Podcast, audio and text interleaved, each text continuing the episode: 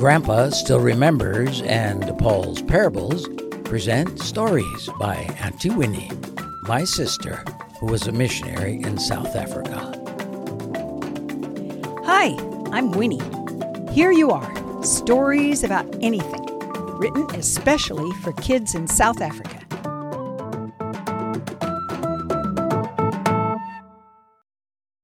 Episode 6 Beginnings. Ready for our story, kids?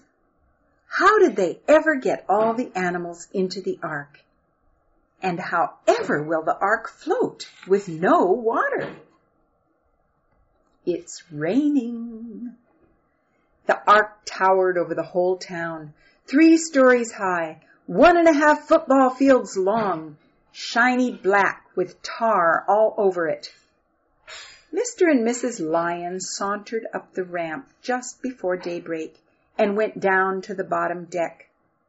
Two leopards, tigers, hyenas, and wolves followed them. Mr. and Mrs. Bear waddled in. Find us a nice quiet corner to sleep in, honey. I'm not moving until this is all over. They went down to the dark lower deck, too. Shem and Shana had been up since daylight piling straw in the rooms in the middle deck, trucking in sacks of corn and oats. Watch out, Shana! The elephants are coming into your stall there. Don't get squished. Shana patted Mrs. Elephant's trunk, and she lightly touched Shana with the tip of her trunk. Shem, she kissed me. This must be how the animals were long ago. You know, when Adam named them in the garden and they were all friends. The two monkeys hopped off Giraffe's back where they had been hitching a ride and scampered over to Shem and Shana, checking their pockets for good things to eat. Off with you, rascals, laughed Shem. Go find yourselves a corner, or count who is here. We still need camels and zebras, springbok, and all the rest of the antelope. They'll come this evening, I would guess, sweetheart, when they've grazed and are looking for a safe place to rest. I'm so glad you married me, Shem. I worry about all the people who don't believe God is going to judge them. What if they mob the ark and try to get in when it starts raining? I don't know, dear, but I believe God has a good plan. All that day, animals came to the ark. Buffalo, rhino, hippopotamus, warthog and porcupine, always in pairs. Each pair found a comfortable stall or corner of the ark to settle in. The kids of the town watched from a safe distance. Here comes zebra, springbok, hartebeest, eland, donkeys, all two by two. This is amazing. What if they go down by the lions? Man, I wouldn't get in that thing for anything. They're all gonna eat each other up. They'll get tired of it and come back out soon. Wait and see. Mrs. Noah organized their rooms on the top deck by the windows and stored all the food, clothes, and blankets in the cupboards Noah and Ham had made. What will we do about water, dear? That's one thing you won't have to worry about. We've made tanks all along both sides, and we'll just catch the rainwater. You keep talking about rain. Water coming down from the sky? That's hard to imagine. Noah. Yes, God? Today you move into the ark and take seven pairs of all the sheep and cows and goats. Take some extra horses Make sure you have food of every kind enough for all the animals.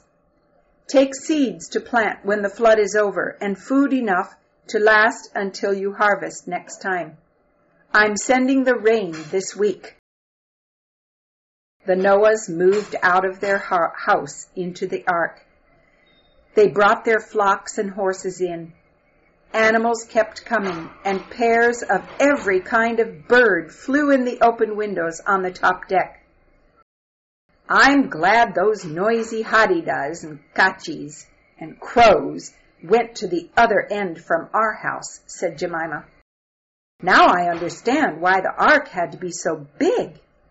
Have you noticed what good friends the monkeys are with our dogs and cats?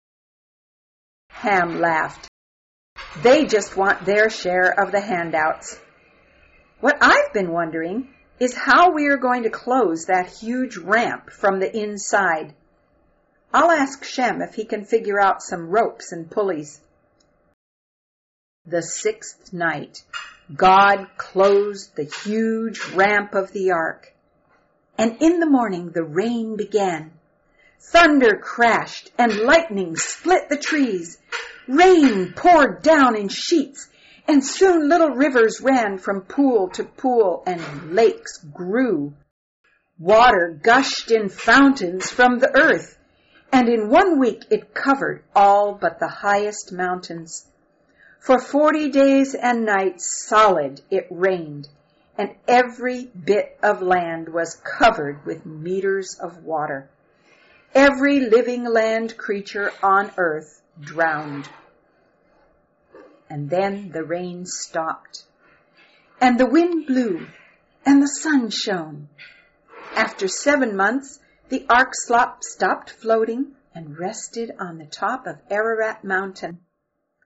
In another three months, Noah's family could see other mountain tops from the windows of the ark. Noah sent a raven out, and it never returned. He sent out a dove, but she came back. Well, I guess it's still too wet out there. Okay, let's leave the Noah family in the ark. They're beginning to think they'll never get out.